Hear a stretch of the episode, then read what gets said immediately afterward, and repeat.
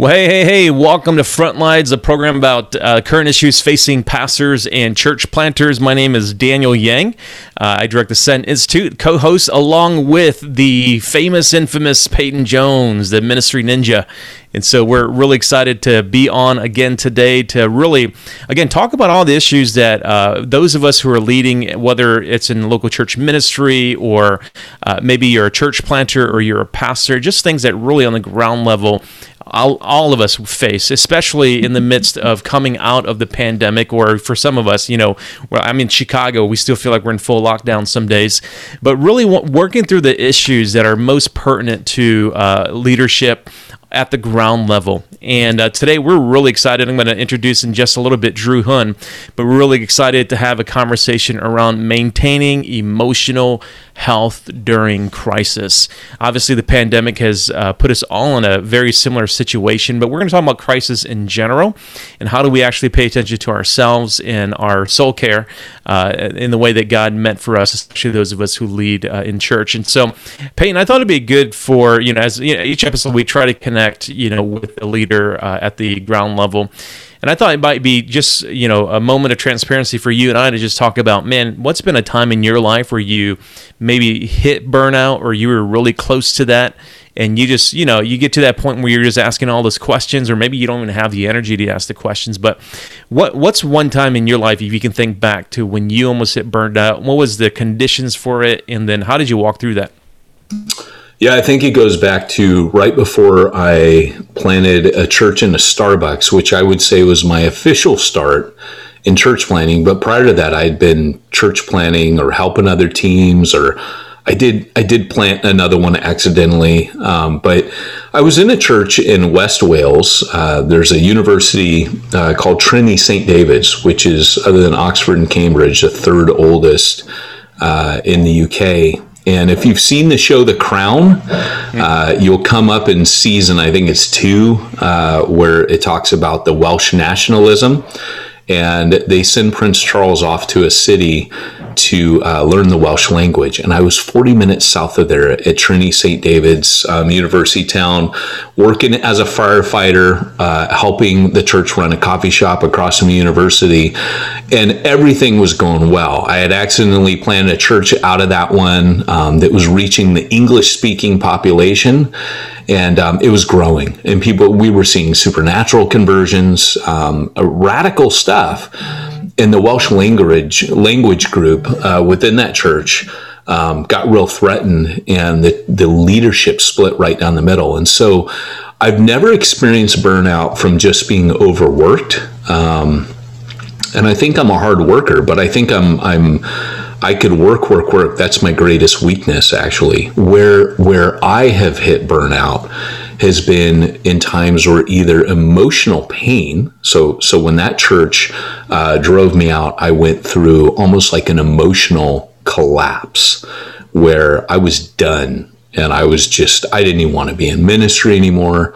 Um, and then at other times where, you know, my wife and I have been in ministry for decades together, it's where maybe things start, our marriage or family hasn't been priority, and we hit a wall.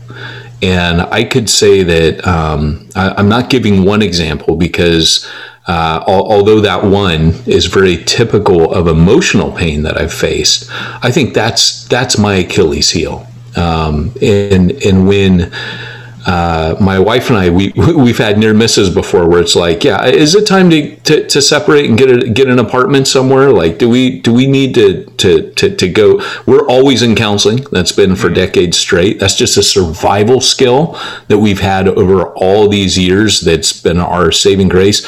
But those were some of the more early lessons. I would say that you learn that stuff quick if you're going to survive. And so, uh, over the last few years, it was just, I, I'll put it, probably the second half of my ministry, it's been a survival skill to say there ain't no ministry worth destroying yourself or your family. And that, that that's that's a hard learned lesson. But yeah, going back yeah. to that, I suppose that that would be my my time or times. Yeah, we also we all, we also need to do an episode where we just talk about your accidental church plants because I think that would be fascinating for people to learn about as well. Man, I, I can relate to that. You know, I think for me, um, it, has been multiple seasons where I f- felt like I was redlining, and the first time that I was ex- experiencing it, you know, I, I don't, I didn't have the language. I was probably in my late twenties. My wife and I had been married for at ten for ten years already. We got married young. We were nineteen, and then uh, you know I was working full time as an engineer. I was also uh, full time in seminary, and then part time. Uh, uh, in ministry um, and uh, assistant pastor. And I remember we were going through the assessment process of becoming a church planter in our late 20s. I was about maybe 28 or 29 and uh, it was in the middle of the assessment process that the assessors actually looked at us and just said man you guys are tired like your first 10 years uh, you just ran hard and had very little mentorship and um, man, that that gave us so much permission. It actually named it for us because even though we were still young, I mean, think about that late twenties. Um, you know, we were redlining in ways that were really unhealthy for our marriage, and we, we came from a immigrant background where we just thought, you know, I mean, it's it's kind of like you do everything, and you know, I think maybe even Drew will explain a little bit of that in his own story as well. And um, I think for us, uh, we needed some people to be able to say that, hey, you know, even though you're good at something, doesn't mean that you should continue to do that because your health is at stake. And man, that launched us into a three year journey of actually discovering more about our own. Our own personalities, how we work, you know, uh, what gives us energy, uh, and then even the physiological aspects of, of our bodies. I mean, it was a, a huge gift from God. But I think back and, you know, if had we not paid attention and if those assessors weren't discerning enough to say that, you know, we think you're a tired ministry couple, even at age 29, I don't think we would have had the permission to really uh, take our foot off and, and enter into a new season. God gave us mentors, and man, it was an amazing journey. So, and that's really, you know, some things that we want to uh, minister to those of you who are on the front lines of ministry today. That's why we've got our good friend Drew Hyun uh, on with us today. And Drew is the founding pastor of a network of family of churches called uh, Hope Church. Uh, he pastors the one in Midtown. Uh, he's also the founding um, uh, uh, leader of the um, New City Network, and so we're really excited to have Drew Hyun on. Uh, Drew, ha- Drew, you and I, we met each other. I'm trying to think back, man. I mean, it was probably in a smoke-filled room somewhere in a bar or somewhere, something like that. Uh, I don't remember, but then I remember also uh, hanging out with you in New York City and you buying me some really awesome Korean food, man. So I'm really excited for you to be on today, brother. And uh, hey, man, can you just share a little bit about you know your ministry, your background before we jump into today's topic? Yeah, no, um, thanks guys for the invitation and just to be with you guys. And uh, big fan of what you guys are doing and this podcast and show that you guys have been hosting. It's been so helpful for pastors and leaders um, from really all over. And so, um, yeah, and I, you know, it's interesting because my background, I grew up immigrant kid, Los Angeles, California. Um, parents went to church because that's what Koreans did. It's what immigrants did. We needed places to meet other Koreans. And so went to a large Korean church uh, when I was growing up that was largely Korean speaking. The neighborhood that I grew up in was largely black and brown though. So no Koreans that I was around except when I went to church. And you know, what's interesting as we talk about this theme of emotional health is um, our church very early on, uh, I, our, our church had this massive church split. And again, it's this immigrant church, this big fat faction of basically uh, the pastor side and the elder side. And the church ended up one week, I just remember in late elementary school, all of a sudden we're attending a different church with some of the similar people. And, but it was also a massive church But We were like almost, if you can imagine, a thousand people were at this new church. And again, in my elementary, you know, age mind, I didn't know what was happening. I was just going to church and seeing some friends and uh, didn't see these other friends that were there. And so um, that church ended up having another massive church. Three years later, that church had another massive church split.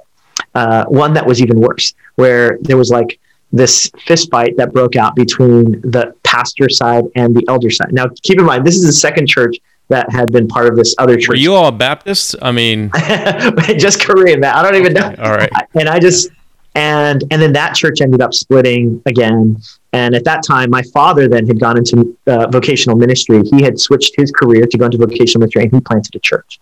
And so very early on, so it's interesting, you know, some uh, non-Christians that I speak to, they're like, "Oh, you're just a Christian because you grew up going to church and stuff," and uh, and that's why, you know. And I'm like, no, you don't understand the churches that I grew up in, though.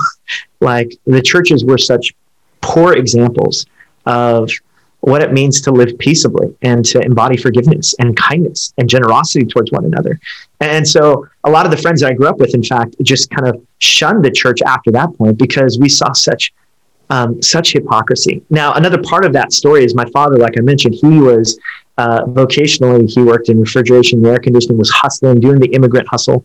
And basically, my dad, uh, while he was doing that, he uh, had become a believer and started attending seminary. And so we didn't see him for a lot of our childhood um, during this stretch. And it was during the stretch that he was working full time, he was going to seminary full time. We just didn't see him around, which we didn't complain about because my dad was, um, you know, came from this war torn country, which was, you know, Korea at the time.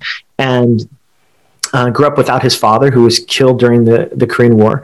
And so here he was someone that was grew up without a father himself in this war-torn country immigrated to the states encountered all sorts of racism and, and, absorbed all of this hostility from this new american world that he was a part of. And of course he would live peaceably with all of the folks that he worked with but then when he came home it was just he would unleash hell and it was havoc. Uh, you know unleash havoc on us my brothers my mom and so my childhood memories like of my father are just like one of just complete fear of him. Uh, he had a violent violent temper. And uh, and you know you can imagine one day he, he said oh i'm graduating from seminary. I'm a pastor now. We're going to plant a church. So now all of a sudden i'm in middle school and going into high school and my father's talking about planting a church. And we're just like holy cow how in the world are you a pastor? Like um, and so a couple years passed where we're in this church plant with my father but my father like our relationship with him especially growing up continued to worsen. And it wasn't just me it was with all of my brothers. And my father um, ended up after a couple of years, a church plant wasn't taking off, and he ends up closing the church. But in kind of the last year of him in this church plant, he actually wrote a book.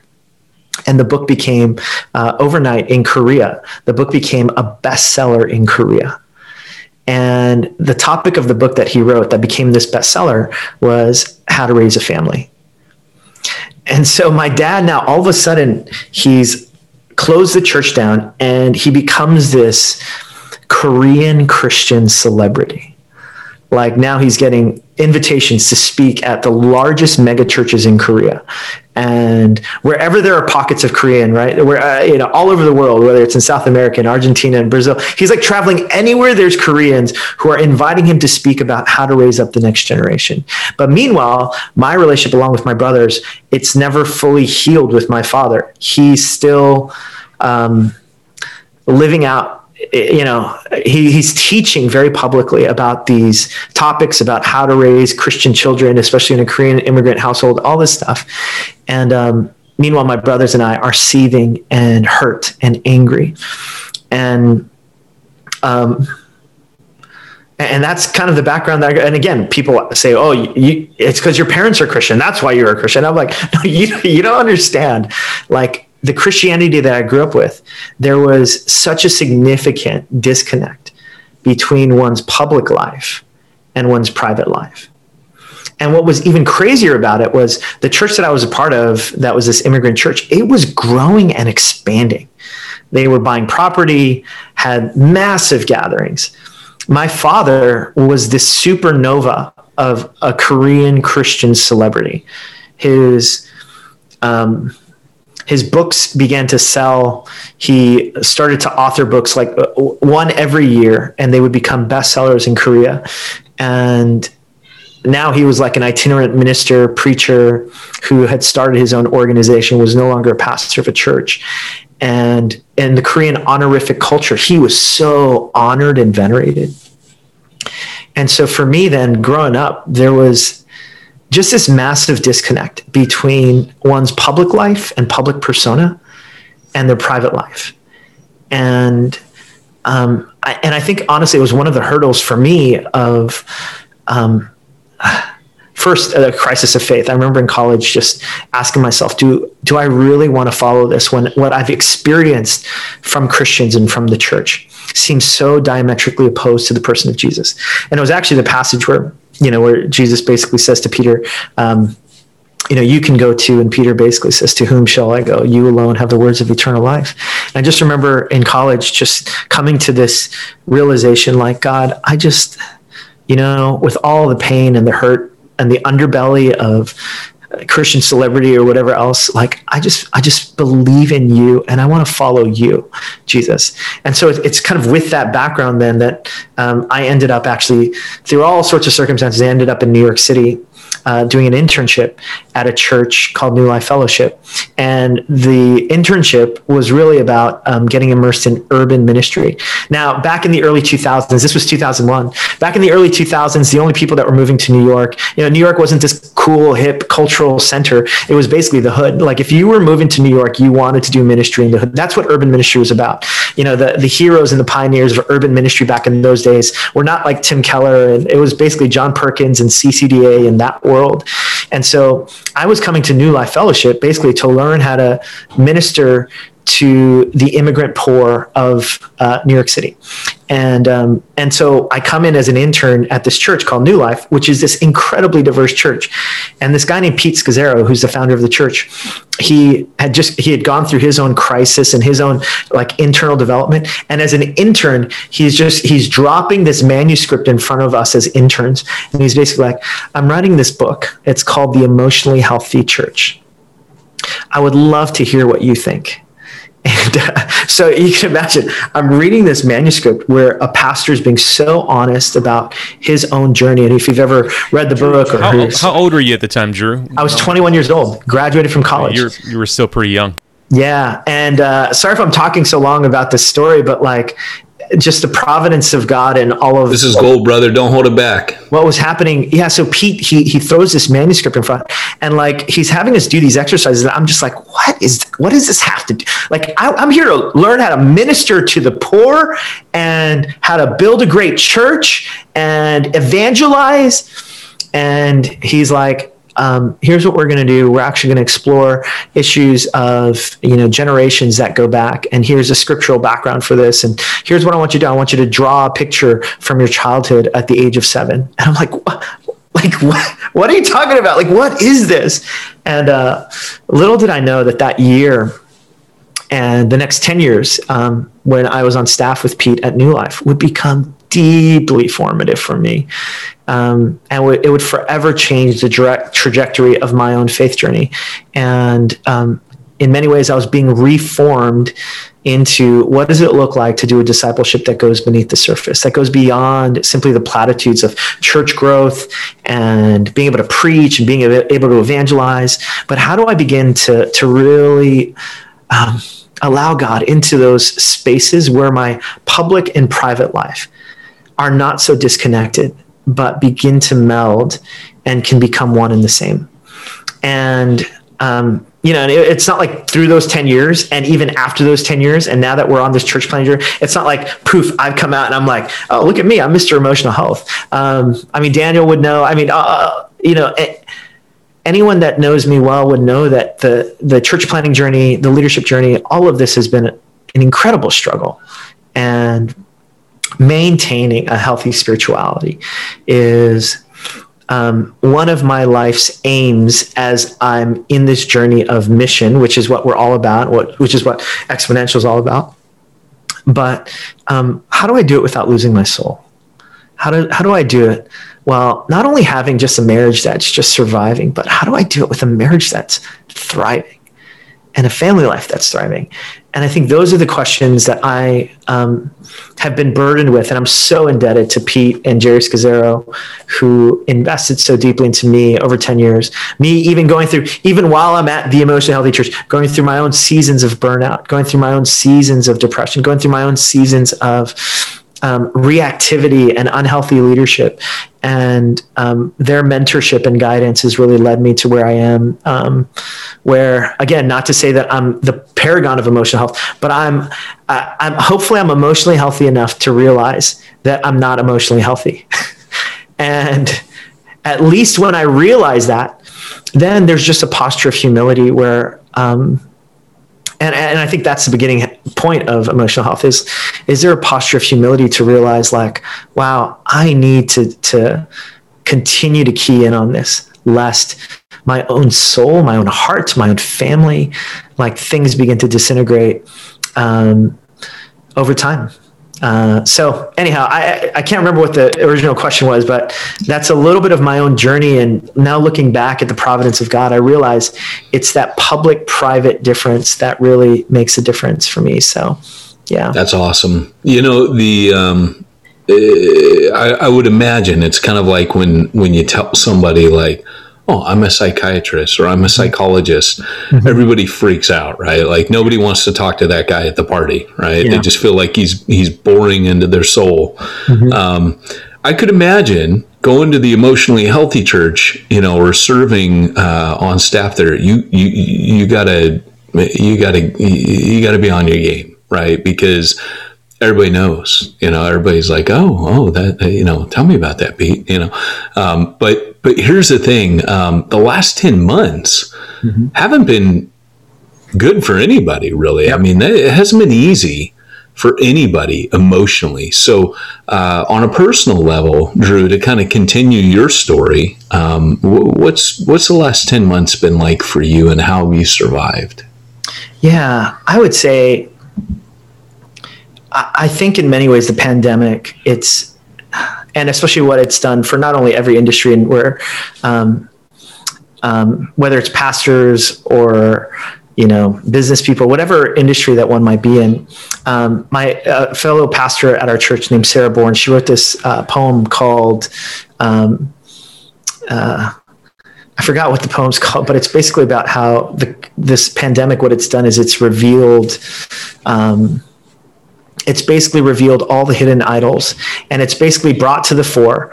All if, if i was struggling with emotional health before it simply accelerated and accentuated it much further. Um, if i was struggling with the idol of success when it comes to ministry it just basically reshifted that idol and you know then my own self-worth and all that stuff became even more tied in to what the latest statistics were. And so I think for me, like, I think the starting point for me has first that humility of recognition of like, I know that I have these gaps with my own emotional health. And unless I am overcompensating in terms of tending to my own emotional unhealth, then I know that I'm going to unravel very easily in these 10 months.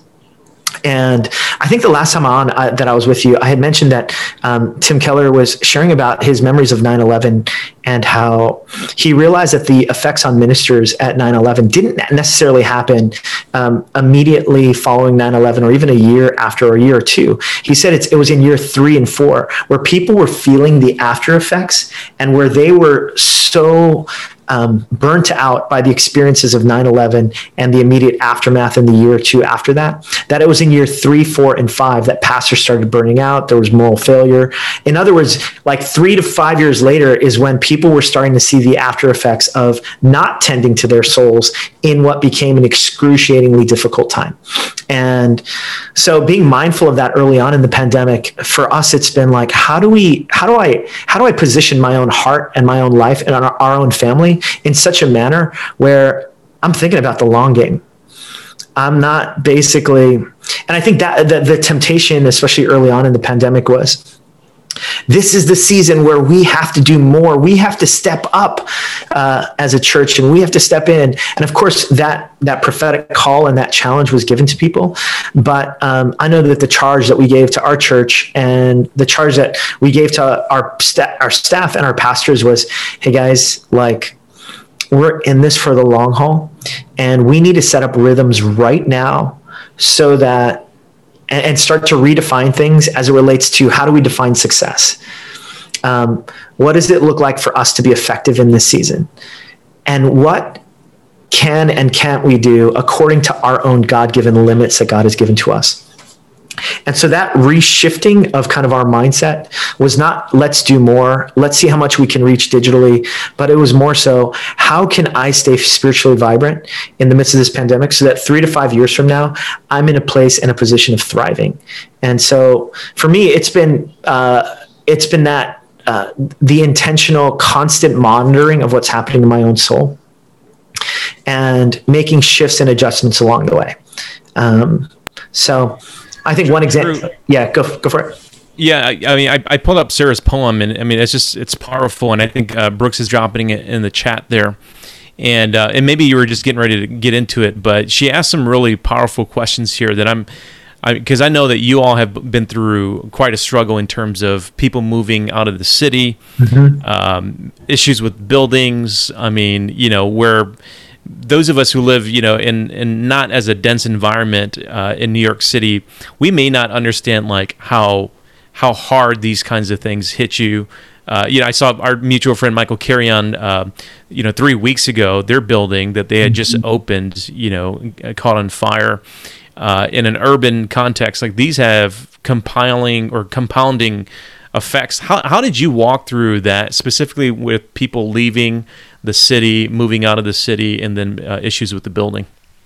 Yeah, I mean, I cried. I cried a lot, and I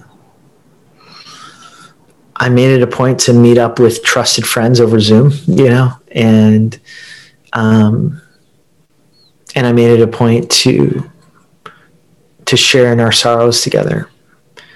I I made it a point to just grieve and without many answers. And um,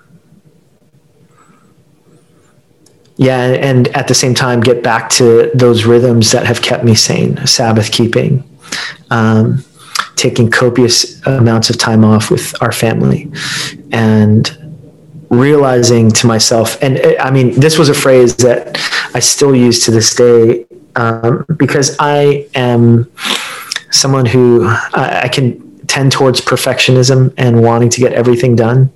And uh, but a phrase that I've constantly used is "We're in the middle of a global pandemic." and I know that sounds so silly, but like I just I just need to be able to tell myself that. Like if I'm frustrated with how things are going, hey, you know what? We're in the middle of a global pandemic.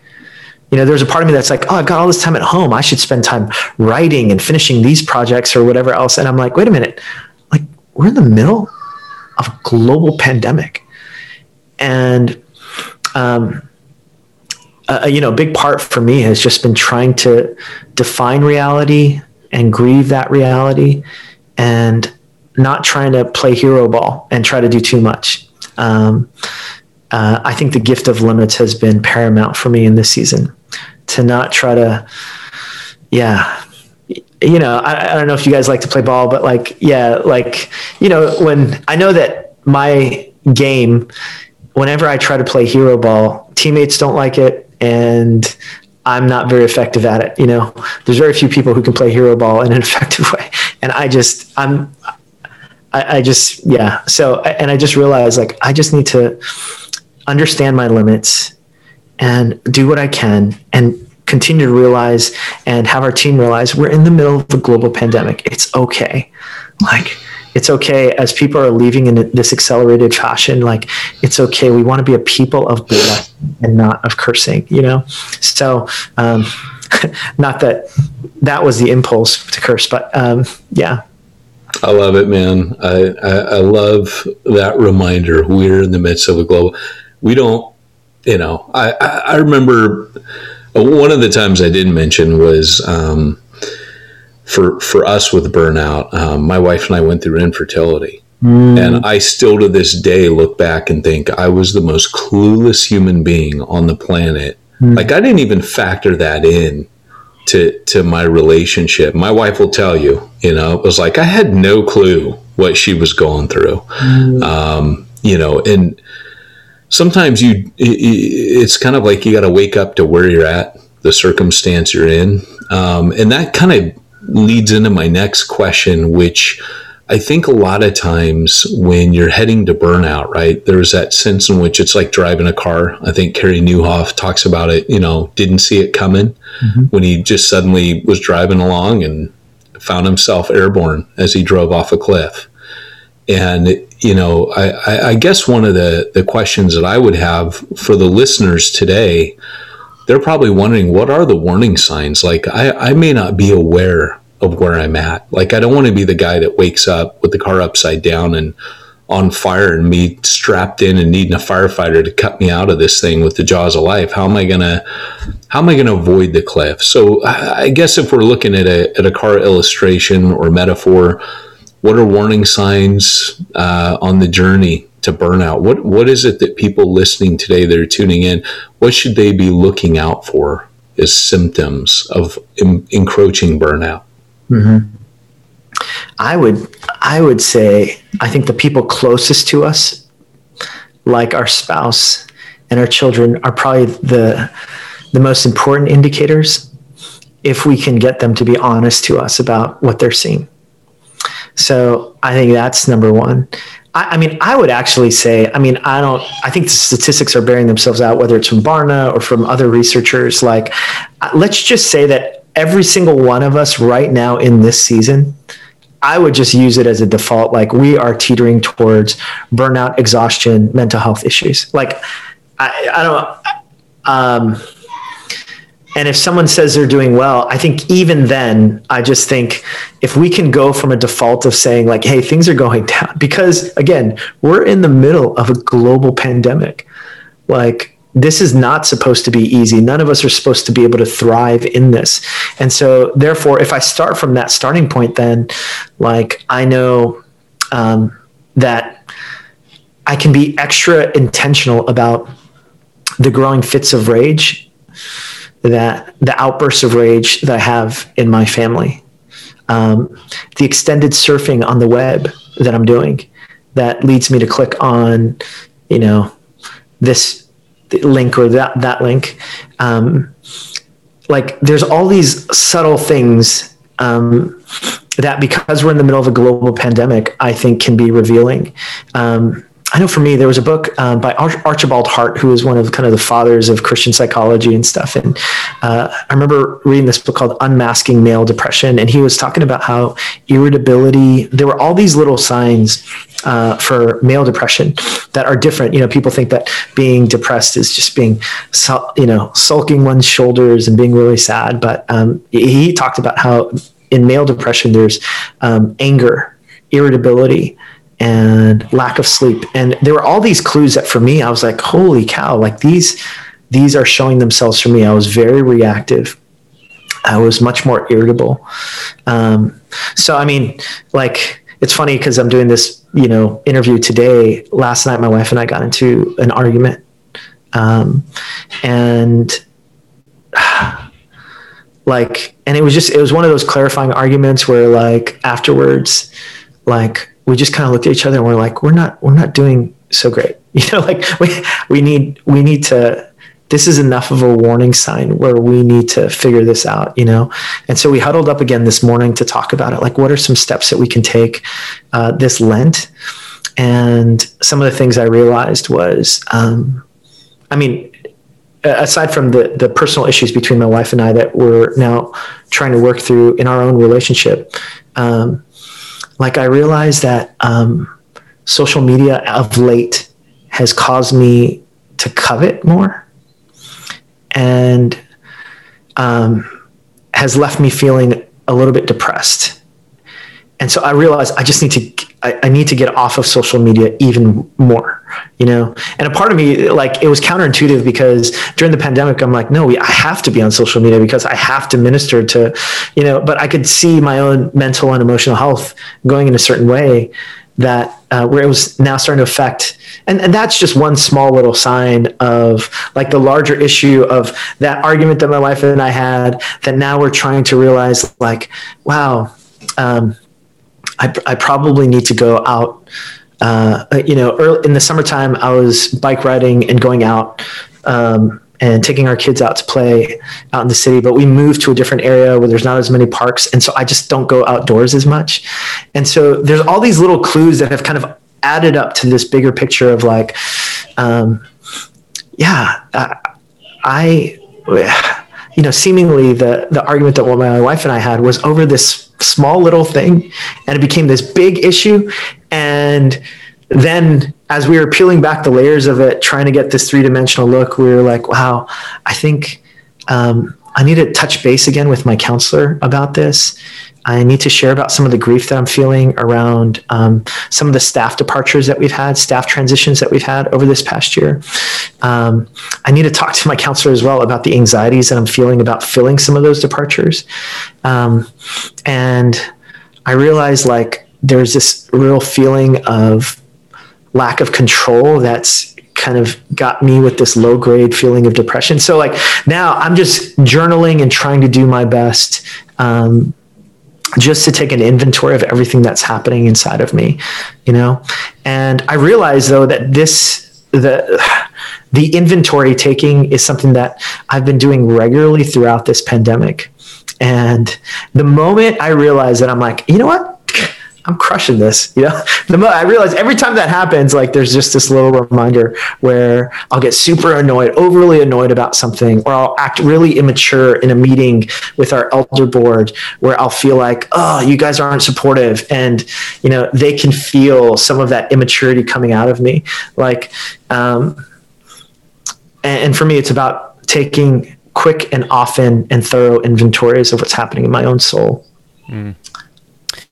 Drew, I mean, I, I, just want to thank you for being transparent. Uh, you know, I mean, I, and I, I, this is exactly you know the the kind of thing that we think will help uh, our listeners because it's not so much about like pointing them to to the resources that are out there, although there's a lot of good resources. You've named a few already, but even just modeling on this call right now, um, you know, your transparency, I think that's helpful to everybody. If you guys have questions for Drew, uh, go ahead and drop them in the chat, and uh, we'll try our best to get as uh, many of them answered by Drew. Uh, Drew, you mentioned a couple of things that I want to um, unpack a little bit more, especially that, that Archibald Hart book is just tremendous, man. I so much of what we go through in burnout or you know in seasons of long sustained uh, leadership in crisis, like it's it's you you learn so much about yourself. And I remember when I read that book, uh, this is probably about uh, maybe eight or nine years ago, and he talked about what you just said. He said that culturally uh, in America, men we tend to act out our depression either through anger, uh, through workaholism, or uh, you know sexual impropriety, porn or, or affairs or stuff like that. And uh, he gives some helpful chapters as, as to you know how to keep accountable and those kinds of things. Um, and I, I love to, you know, this, you don't have to share your steps, but, you know, there have been some things that have happened in the last six months, you know, uh, pastors in New York City, you know, uh, you know, well-known global, uh, you know, uh, Christian leaders that we are seeing their ministries exposed, very much like Sarah's poem. Um, I've had probably at least half a dozen a conversation with pastors and ministers where they're kind of like, man, what does this mean for us in this season? You know, that personal question of like, okay, am I going to survive? Like, am I am I going to make it? Like, you know, what do I do about like my own struggles? Uh, how do I keep from being like others? You know, maybe there's kind of that fear based reaction. And then there are those that are genuinely trying to say, you know, we need to change the culture of American evangelicalism, or at least, you know, what you talked about with your father, the Christian celebritism. Uh, like we need to change that culture. Um, I'd love to just dig deep into like how are you processing some of these things? What are some steps that you're seeing that are encouraging? Maybe not just with you, but you know, uh, maybe things that you're seeing that our listeners can pick up on. Uh, because I do think that there is a bit of reckoning almost uh, mm-hmm. in the midst of this past year. I don't know what it is. Like, I, it's just, you know, I think when Darrin Patrick died back in May, uh, that shook a lot of us. I think a lot of us were asking some really uh, big questions about, you know, how do we recover from ministry, those kinds of things. And so, um, what are some of the things that you're seeing that could be an opportunity for leadership in the church in America right now that we shouldn't ignore? Yeah, you, you hit on you know the fast growing um, numbers thing. I think I think what numbers tends to do in America, we Americans always think bigger is better, right? That's that's our thing. Um, so uh, somehow we equate that there's this big important thing. Oh, if you're reaching millions of people or thousands of people, your ministry is so important. The show must go on, mm-hmm. regardless of if the actor's dying or whatever, you know. And uh, and you know, take the word actor how you want, right? Because the reality is that, that that's what we've seen in some cases is there's definitely been a, a sense of hypocrisy or false faceness and i think where the deception comes in is we start thinking well the world needs that ministry that that obviously because so many people ran to it and yet perhaps what the world really needed was for for these leaders to just say you know what i either need to quit the ministry or get help or maybe mm-hmm. both. Yeah. Because I think, you know, what the world doesn't need to see more of, what the world doesn't need is more big ministries with leaders who are doing unmentionable things. What the world needs is maybe that leader working at Home Depot, but true to himself, true to his family, and and true to the people around him. You know, um, and just glorifying Christ that way. I think the world needs a ton more of those, mm-hmm. you know, than than it does the big big because somehow we've made an idol out of size, and um, you know the the the whole thing. I'll I'll just say for me personally, when I started ministry, I started the back way. Um, where I, I was the assistant and then interim pastor of a megachurch in Huntington Beach, California and I was just getting married at that time, and I was on my honeymoon on a beach in Barbados, and I was walking on the beach early one morning, and the Lord just prophetically spoke to me. This is like a miracle. This saved my life because I would not be here in ministry today. I know for a fact mm-hmm. if God hadn't prophetically spoken to me, you're not the dude. And it, was like they were going to vote on five different dudes, and I was a shoe in, right? But my preaching gift far excelled my character I don't mean like I was in gross sin. I just wasn't mature enough. I was yeah. 23 years old. Wow. And it was in my denomination, that's how we did. It was Calvary Chapel, it was a bunch of hippies. But the guy before me, you know, had to step down due to moral failure. I'm sure I wouldn't have made it either, mm. you know, but but over the years I just I think somehow we have this misunderstanding that the world needs this ministry. Mm-hmm. And it, and it doesn't. It just it, it needs I mean, even Jesus, looking at Jesus, right? I, will stop talking, but I look at Jesus' response to crowds. Mm. And he gets 5,000 people. It's a big day. The disciples are all excited. And he just goes, I got to make these people leave. Mm. This isn't what Jerusalem needs. This is what Israel needs. You know, he tells them, go home. He heals people knowing it's going to cause a big stir. And he, he tells them, don't tell anybody about this. It's just between me, you, and God. Like, I think the world needs more of that, like an authentic, down to earth, grassroots. I'm just here to glorify Jesus, man. I ain't in this for anything else. What are your thoughts on that? Man, I think that's right on. Yeah, I mean, yeah, I don't. I don't have much to add to that. I think that's good. Sorry, I, I, I was giving more of an observation than a question. Guys, keep your questions coming in. Daniel. Yeah, Drew. Drew, I want to come back because that's so good. And I think a part of that. I mean, you think about what Jesus constantly reminded his disciples. You know, it was his relationship with the Father. I can. I can only say what the Father tells me to say. I can only do what I see the Father doing. It was this intense relationship that he had with the Father that that pleasure that I think kept him from craving power, you know, because I mean, I, I, believe that Jesus, you know, operated his entire ministry in his human strength, uh, never opted for the, you know, for the divine, uh, you know, w- which he could have done.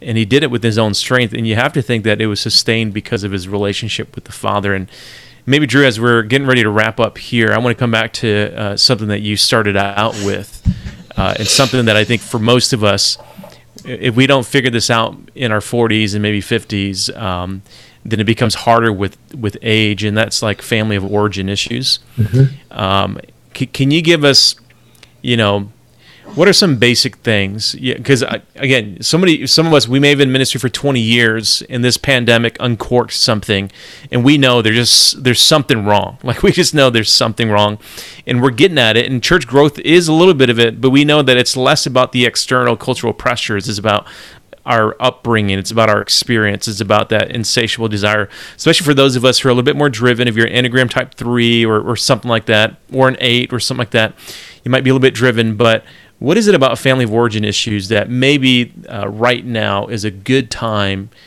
for us to begin at least processing? If we can't deal with it directly, how can we process these things? I know that's a big question, but I, I wanted to to end with it because I think you kind of started out with it, and it sounds like there are some things that you went through that could be helpful to people.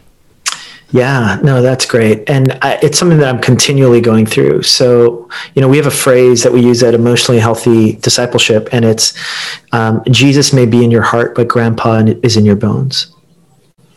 And so, whenever, so, and because of that reality, we're constantly wrestling with how is my family of origin um, impacting the way that I think or feel about what's happening. And so, uh, so part of our discipleship courses, you know, and I love Peyton how you're talking about how discipleship really, how Jesus, you know, shoos the crowd uh, and goes towards discipleship and and the few. And I think for us, our discipleship pathway in, in, involves emotionally healthy spirituality and emotionally healthy relationships. Both of those courses have a full chapter related to dealing with our family of origin. And one of the chapters, one of the weeks for the emotionally healthy relationships course is basically doing one's genogram, which is uh, a look at one's own family history and some of the family commandments that we have been more shaped by than perhaps the commandments of God or the ways of Jesus. And so I would actually recommend there's a resource online at emotionallyhealthy.org. There's a resource about how you can actually go through a genogram with your team as well. And I would highly recommend for people to do that. Um, I also want to, you know, Peyton, kind of what you shared earlier. Uh, I guess if I can give this closing thought, I realize the metrics of success are often not the metrics of success that God has for me, but instead what the world has for me or what my family of origin has for me. And I need to redefine those metrics so that my metric of success is number one, do I have a vibrant, you know, abiding walk with Jesus? You know, number two, do I have a family life and a wife who enjoys being around me, you know, and children who we delight in each other? And even in the midst of this pandemic we are it's full of life and joy and and grace. So anyhow i just thought i'd share that story because it was it was interesting how pete was prophetic about it in terms of um, and again it's nothing against hillsong because we could replace hillsong with whoever else right? It was just more so when pete saw that this young pastor was wrestling with like wow i'm being compared now to hillsong down the street. Like he was just basically saying like yo, that's the that's the wilderness. Like that, or that's a temp, that's a temptation in the wilderness. Like you need to run far from that. And um, and I think many of us probably need those same words. Um, yeah. In this season. Yeah. That's good, man. I, I think that I mean, even having this conversation, I'm I'm hoping and praying that that kind of looses and, and, and binds, you know, certain uh, uh, beliefs that we have about our ministries so that we we can you know say no to those wilderness temptations because I think I'm in absolute agreement with you. It's not about like a, a Hillsong or any one particular church. This is the day in day out temptation that every minister experiences um, and I think if people don't give us permission to say no to those things, mm-hmm. or if they don't exhort us, if if you're not being exhorted on a regular basis by people who are seasoned in ministry of how to say no to these temptations, one day, you know, you, will give in. You know, it'll just be a matter of time and not. Uh, uh, whether, whether or not it'll happen. One of those things, and we'll, we'll end with this last thought, Drew, because I think it's a really practical question from uh, our listeners, is um, when you're in the season when there's a lot of things going on, uh, maybe in just a minute, uh, how do you how do you begin to let go of what are the practical things that you do? Uh, to let go of the things that you can't control, maybe things that you just know that you know that's too much for my plate. Uh, what's your discernment process for those kinds of things? Uh, well, I think what's great is Sabbath keeping. And the reason why is because Sabbath is actually a weekly reminder that I am not God and that God still delights in me. And so, number one, I am not God. So I realize like, I don't, I don't have to have all this figured out. I don't have to be in control. And so much so that I'm going to stop what I'm doing. I'm going to enjoy life and receive it as a gift from God. And then hopefully, what it does is it brings me a healthy level of detachment from whatever that issue is that I want so much control over. Um, well, it's kind of funny because one of our pastors, uh, I texted him on like Saturday morning, and um, I was like, "Hey, so what's the update on this?" And Saturday is usually when all of us Sabbath together from Friday night to Saturday night, and he responded to me, and he was like, "Drew, I want you to know I saw this text, but I'm not going to respond to it until after my Sabbath." I was like, I was like, ah, you know, and uh, and it was, you know, because I was so anxious and agitated about, you know, this uh, transition or whatever, and and then it just was this reminder. And I had switched my Sabbath that day, so it was anyhow. And I explained that to him, but anyhow, but it was just one of those. reminders. I was like, wow, I want to be a part of a culture like this where mm-hmm. the Sabbath is a weekly reminder that I'm not in control, and that's okay. Um, and if I can just spend a time being more rooted and basking in the love of God, um, then hopefully I can have a healthy detachment from some of the decision making. I realize that I've made so many decisions out of striving and wanting to take control.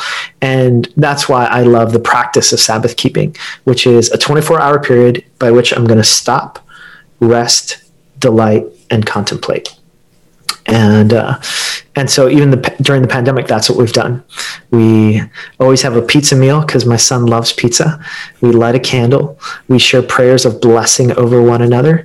We give them some chocolate so that they have positive uh, reinforcements of what Sabbath is, and then we spend a day where we basically rest. We play. You know, uh, Eugene Peterson calls it pray and play. So, yeah. love yeah. it, man. Hey, Drew, uh, really appreciate you just for literally just for who you are. And then we're we're praying for your ministry and the work that Hope uh, Hope City and and all your churches are doing there in such a great city. So, man, God bless you. Thanks for for being on with Peyton and I today. So, uh, man, and thank you for all of you uh, listening in and watching with us or uh, or watching on the replay. Sorry we didn't get to every question, but there's so much here. I want to definitely encourage you to go to emotionallyhealthy.org. Some of the things that Drew talked about are there, but also there's a, a fantastic way that you can mobilize more people in your church and your network this spring, specifically through our exponential roundtables. And not only can you participate, but you can also be a host. Here are some of the topics that we have here from becoming a level five five multiplying church to being a hero maker. Uh, this is not about uh, growing your church. This is about being a conduit for other people to do the things that God's uh, called them to do. That's really the heart of multiplication. So you can go to multiplication.org slash host and learn more about that. Hey, thanks for joining us for Frontlines today on behalf of Peyton Jones, uh, co-host, and thank you, Drew Hyun, our guest. Uh, we want to say thank you for being here. We'll see you in two weeks. God bless you.